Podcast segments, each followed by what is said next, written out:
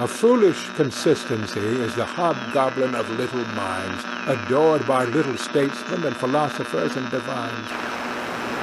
If a man does not keep pace with his companions, perhaps it is because he hears a different drummer. A different drummer. And now, coming to you from dead center on your dial, welcome to Risk Parity Radio, where we explore alternatives in asset allocations for the do it yourself investor. Broadcasting to you now from the comfort of his easy chair, here is your host, Frank Vasquez. Thank you, Mary, and welcome to episode 16 of Risk Parity Radio. This is part two of our bond episode. Part one was in episode 14, and you may wish to go back and listen to that if you have not heard it already. Now, in part one, we went through the first five questions of the 10 questions to ask when considering an investment, the 10 questions to master successful investing from David Stein and Money for the Rest of Us. And now we're going to tackle the next five questions, and I will link to those in the show notes so you can have all 10 available to look at. Question six is What is the investment vehicle?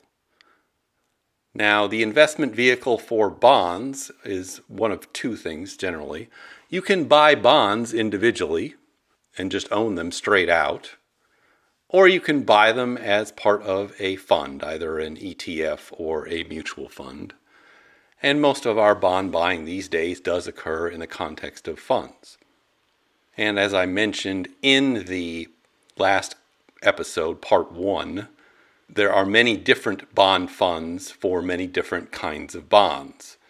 In the world today, you can find a fund for just about any class of bonds that you want to consider owning.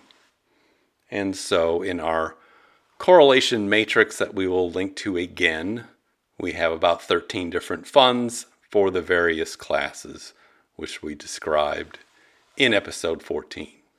Funds are the easiest way to own bonds, just as they are the easiest way to own stocks or many other things. Question seven What does it take to be successful? Well, it really depends on what you are doing here with bonds. Mostly it takes a little bit of patience. Now, there are a couple different ways you can approach investing with bonds. What some people do uh, in the classic sense is to form what are called bond ladders, where they will buy individual bonds and hold them until maturity. Until they'll have a one year bond, a two year bond, a three year bond, a four and a five, and will hold each of those to maturity, then replace it with the longer term bond that is an old classic strategy that many people followed before there were all of these bond funds. Now, if you're investing in bond funds, those are already laddered in a large sense. If you look inside, for instance, what is in an intermediate bond fund, you will see bonds of seven to 10 years of duration, for example. And the bond fund management will be retiring the seven year bonds when they turn into six year bonds and then buying new 10 year bonds uh, with those funds. And so those will be rolled over to keep them consistent with the mission of the bond fund. The most important thing to be successful with a bond fund is similar to the long term success for owning stock funds, which is to be patient and to set an allocation and then be willing to buy more bonds when those funds decline in value and sell some bonds when those funds increase in value in a rebalancing move or situation. And that is how you end up buying low and selling high. The way not to be successful, if we invert the question, is to try and guess what interest rates are going to be. If you are trying to guess what interest rates are going to be in the future, you are probably going to be unsuccessful at investing in bonds. Simply because you will be jumping in and out of bond funds or you will be investing in the wrong bond funds for your portfolio based on your prognostications. One of the most interesting dichotomies I see in the financial world is that people are very willing to accept that they cannot predict the future of the stock market, at least on a short term basis. Yet they are not willing to accept that they cannot predict what interest rates will be. And so you have many people adopting a conventional wisdom that interest rates have to go up. I heard somebody on a podcast this week saying, well, I'm concerned about owning bonds because, you know, interest rates are going to go up sometime. And then he said right after that, of course, I've been saying that for 10 years and I've been wrong. Now think about that. If you've been wrong about something for 10 years and you don't know why you're wrong, why would you continue to be wrong and believe the same thing? If you listen to the intro of this podcast, that's what foolish consistency means. You continue to believe something that has been proven to be wrong over and over and over again because you'd rather be consistent and wrong than have to change and admit you were wrong and come up with a different plan. Now, question eight Who is getting a cut? If you look at bond funds, and you need to be careful looking at them because some of them are managed and some of them are pretty darn expensive management. Now, I was watching a video on YouTube from somebody associated with one of the big rating companies, and they were talking about a particular bond fund, which I will not mention, but they were saying, What I really like about this bond fund is the management. Well, what is so great about the management? the, fees for this bond fund were 1.69%. And that is a lot for a bond fund that is only paying 3 or 4%. You are really paying a lot of money for something like that. That is probably too much for a cut for a bond fund. You should be looking at bond funds with expense ratios that are much less than 0.5 down to 0.15 or even less than that. That is what you should be looking at. Nobody should be overpaying for their bond funds. But now let's get to the most interesting question of the day, which is question number nine, which is how will bonds impact your portfolio, your risk parity style portfolio? And the short answer is different funds will affect your portfolio very differently depending on what kinds of bonds are in them. And to evaluate what kinds of bonds might be appropriate for your risk parity style portfolio, we need to go back to our principles. And if you go back to episode seven, you will find that one of our principles is the Holy Grail principle from Ray Dalio, which is that in order to construct a risk parity style portfolio, you need to find uncorrelated assets or negatively correlated assets. And so, since what is in most of our portfolio is stocks, we need to be looking at the bond funds in terms of which ones are the least correlated with our stock funds because those are going to give us the best matchup in terms of reducing our volatility while maintaining our returns. Because if you look at all the bond funds, you can see that many of them have similar interest rates. You can find corporate bonds that have similar interest rates to treasuries. You can find international bonds that have similar interest rates to the corporates depending on the issuer and the counterparty risk. So the real differences in terms of bond funds come down to these correlations for the bonds. There is also another consideration, which is the volatility of the bonds. And we talked about this in the prior episode, episode 14, that long duration bonds are more volatile than short duration bonds. Now, that can be both good and bad. When is that bad? It is bad when those bonds are correlated with your stocks because if you have volatility that is going in the same direction most of the time, it increases the volatility of your portfolio. But if those bonds are negatively correlated with the other things in your portfolio, then the increased volatility of the bonds will actually reduce the overall volatility of your portfolio. And this is a very difficult thing for people to understand. Because what people want to do is look at bond funds in a vacuum and just look at, well, this has this interest rate and this amount of volatility without considering is that volatility in the same direction as the other things in the portfolio or not.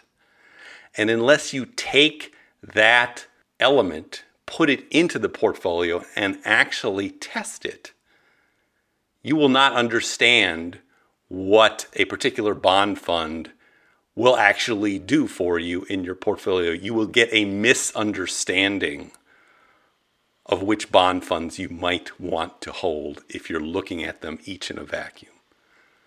Let me give you a couple of analogies for that. One is baking a cake. I was looking at a cake recipe online last week. It was for a chocolate mocha cake. And so, as you can imagine, most of what goes into a chocolate mocha cake are flour and sugar and some kind of chocolate. But what else goes into this cake? There was vinegar in this cake. There was stout beer in this cake. And there was some coffee in this cake. Now, if you took those things, if you said, well, I'm going to put vinegar in a cake, most people would say, well, I don't want a cake that tastes like vinegar. Well, that's not the point. the point is, the cake is not going to taste like vinegar. The cake is going to be a great chocolate cake but you it's because you put in this mixture of ingredients. The sum is not the same as the individual ingredients. Let me give you another example. And this comes from my background. One of my degrees is in material science engineering. And one thing you learn in material science engineering is that when you create a material say a kind of steel you cannot necessarily predict the properties of that material simply by looking at its ingredients. You actually have to combine them, create the material, and then test it to see what its properties are. And so that is why, if you take something like carbon, which is not very strong and not very ductile, and combine it with iron, that's how you make steel. And if you want that steel not to rust, you need to put something else in there. You need to put chromium in there. And that's how you make stainless steel.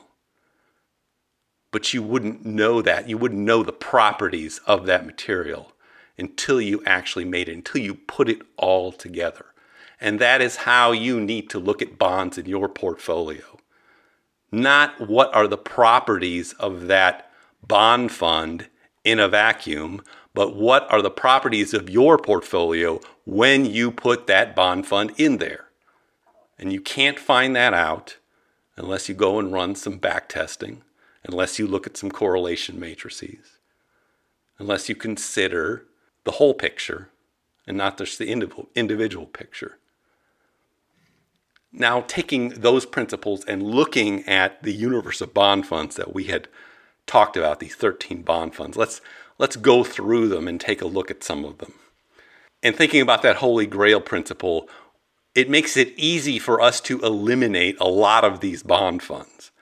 We can eliminate them because we see that they are correlated, highly correlated with stock funds. And so they violate the Holy Grail principle. They are not going to improve the volatility or reduce the volatility of the portfolio if they are going bad at the same time your stock funds are going bad. And you saw this happen for a lot of corporate bond funds in March. People thought they had something that was going to protect them in a downturn, and lo and behold, they found that those funds went into the tank at the same time the stocks did. And what kinds of funds were those? You can see that if you look at this correlation matrix. If you look at the first column, we have VTI, which represents the stock market. And then for each of the bond funds, you can see the correlation with the stock market. So, which one is the highest one? The highest one is high yield bonds, corporate junk bonds. And that comes in at 0.79% correlated with the stock market. That is as correlated as many stock funds. That bond fund would have to pay an extremely high interest rate for it to be of any use to you whatsoever in a risk parity style portfolio. That that's an easy one to just toss out. Which other ones look to be with high correlations? That one was HYG, by the way. Let's look at the corporate bond funds and the international corporate bond funds. And we see correlations there of plus 0.5%, plus 0.49, plus 0.49, plus 0.35. And that's for IBND, IGSB, IGIB, and IGLB. Now, what does that tell you? That tells you that those are also correlated with the stock market. When the stock market goes down, those bond funds are going to go down in value with the stock market. They have the same kinds of correlations that you would find in a fund that invested in utilities or in some REIT fund. So perhaps you want to own one of those. You're probably going to get more return out of them. They certainly aren't going to help you in reducing the overall volatility of your portfolio owning those sorts of things. And this gets to why a total bond fund is never going to be an ideal bond fund for you because most total bond funds have a high percentage of these corporate bond funds in them. They have 30% in BND, some of them have more. So you're really acting at cross purposes. You don't want to own corporate bonds in most risk parity style portfolios unless you were doing something awfully strange where you had a you didn't have any stocks in your portfolio and you were just matching up different types of assets. So where does this get us to? Now we're getting down the list to bond funds that have near zero correlation with the stock market.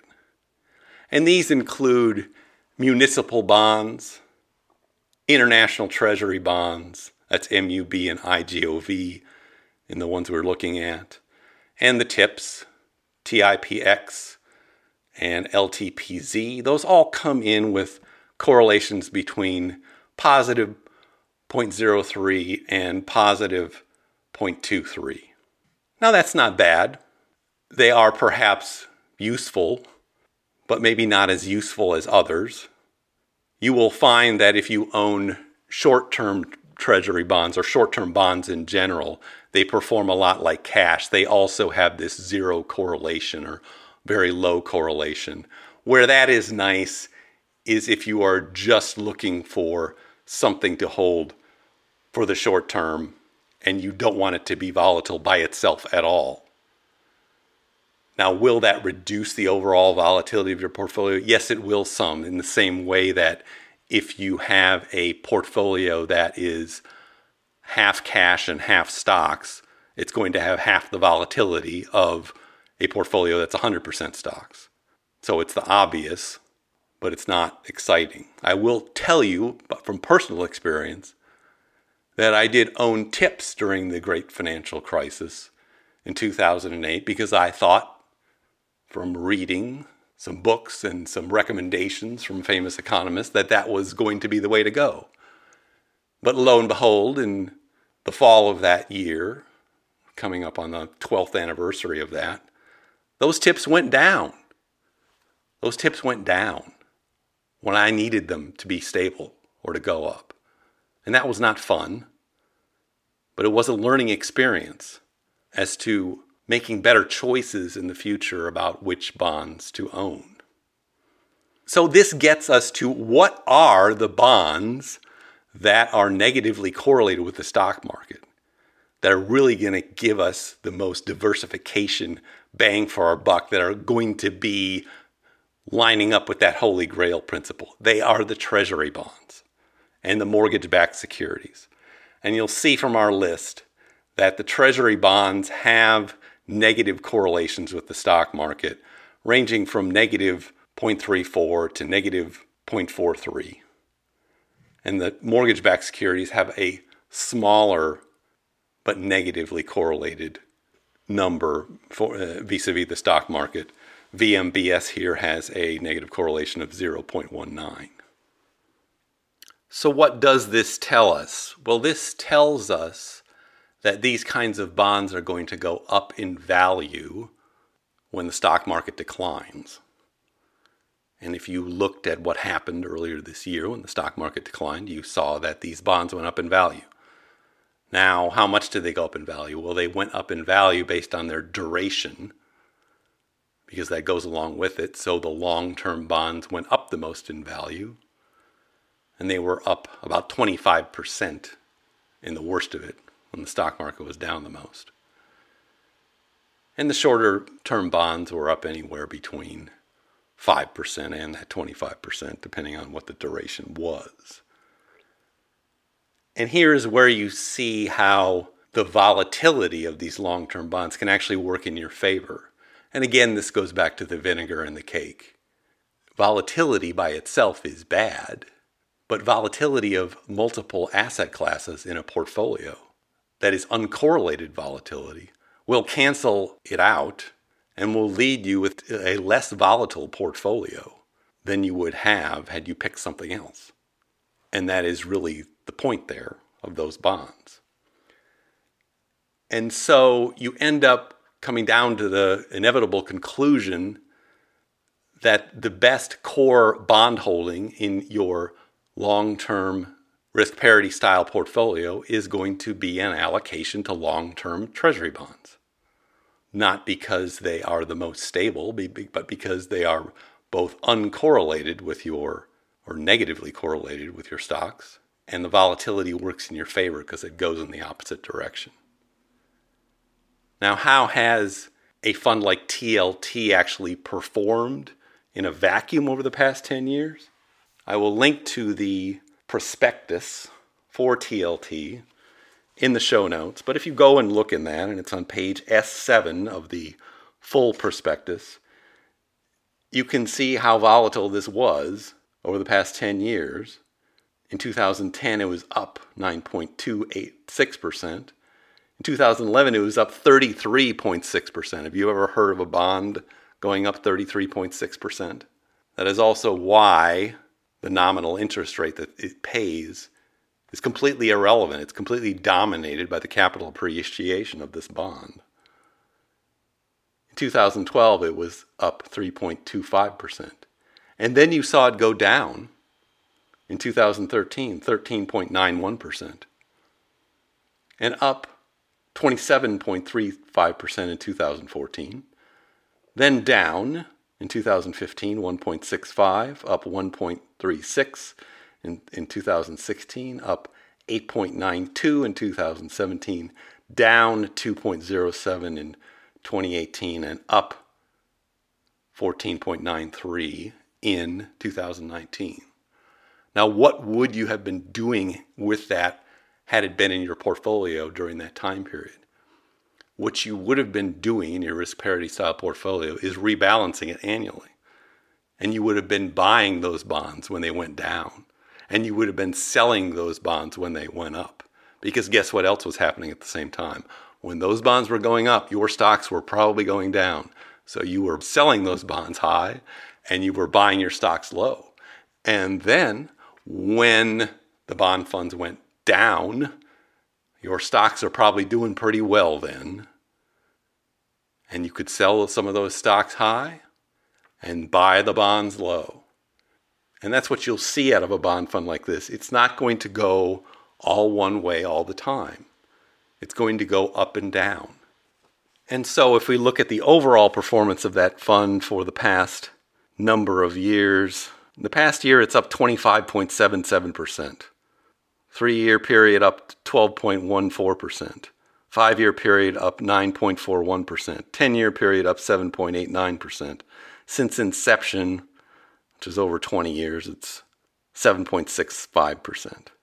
I will tell you during that same period of time, we've been listening to the pundits tell us about, oh, you can't own those things because the interest rates are going to go up someday and then they're not going to be worth as much. And we're still waiting for that to happen. I would not predict that interest rates are going to go up. I would say they're probably going to go up and down like they've gone up and down for the past 20 years.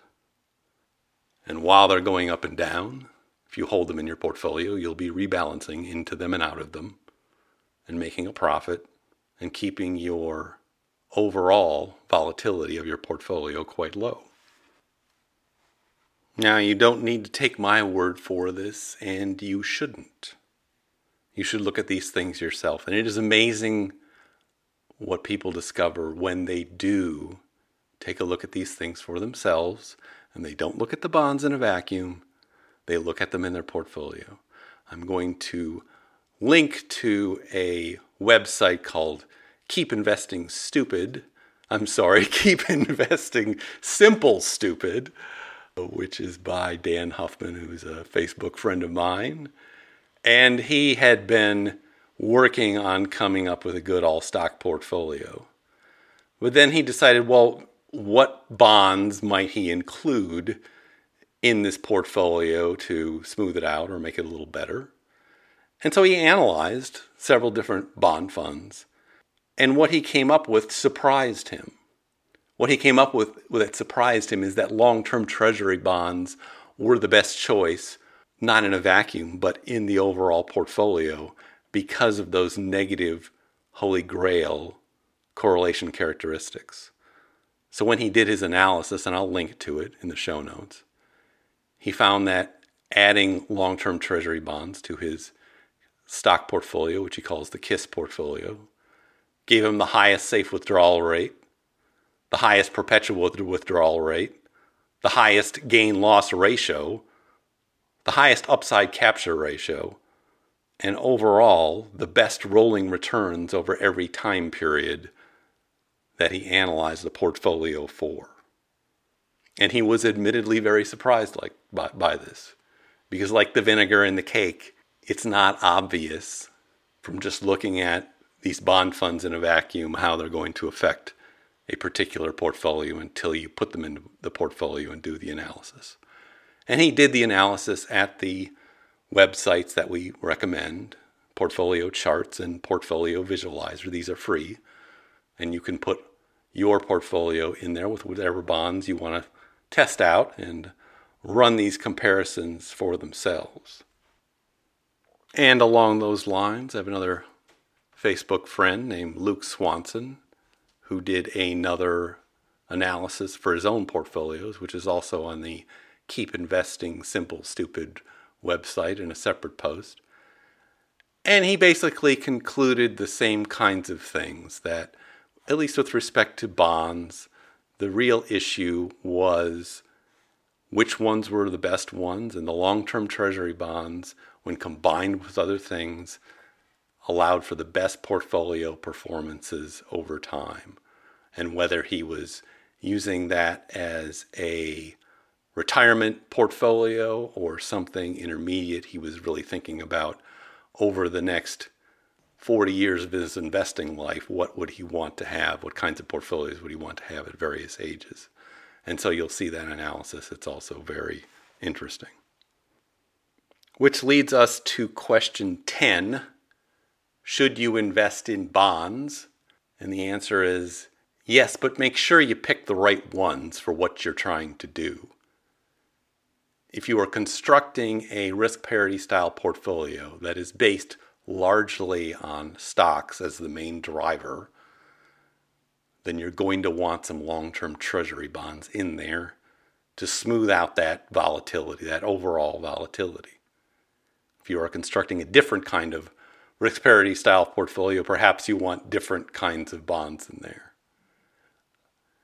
Now, if you are still in your accumulation phase, perhaps you don't need any bonds at all because you are really relying on time to smooth out your portfolio.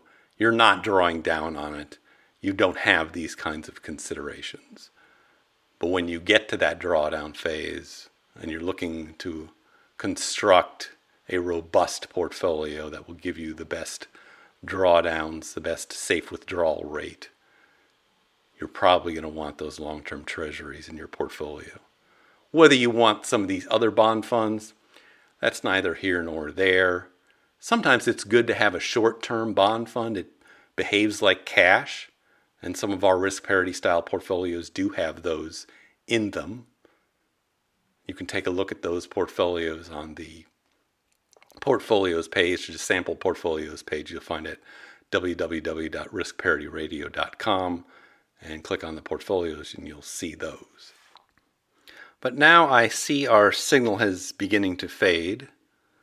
This has been a long episode, so thank you for your attention to it.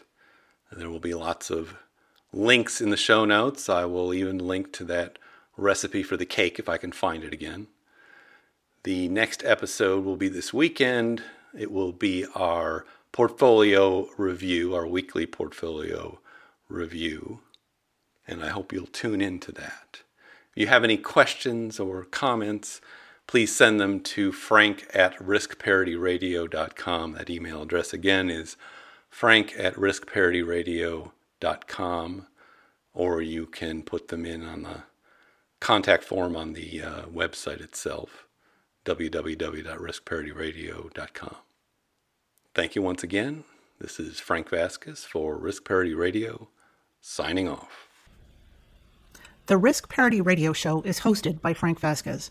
The content provided is for entertainment and informational purposes only and does not constitute financial, investment, tax, or legal advice.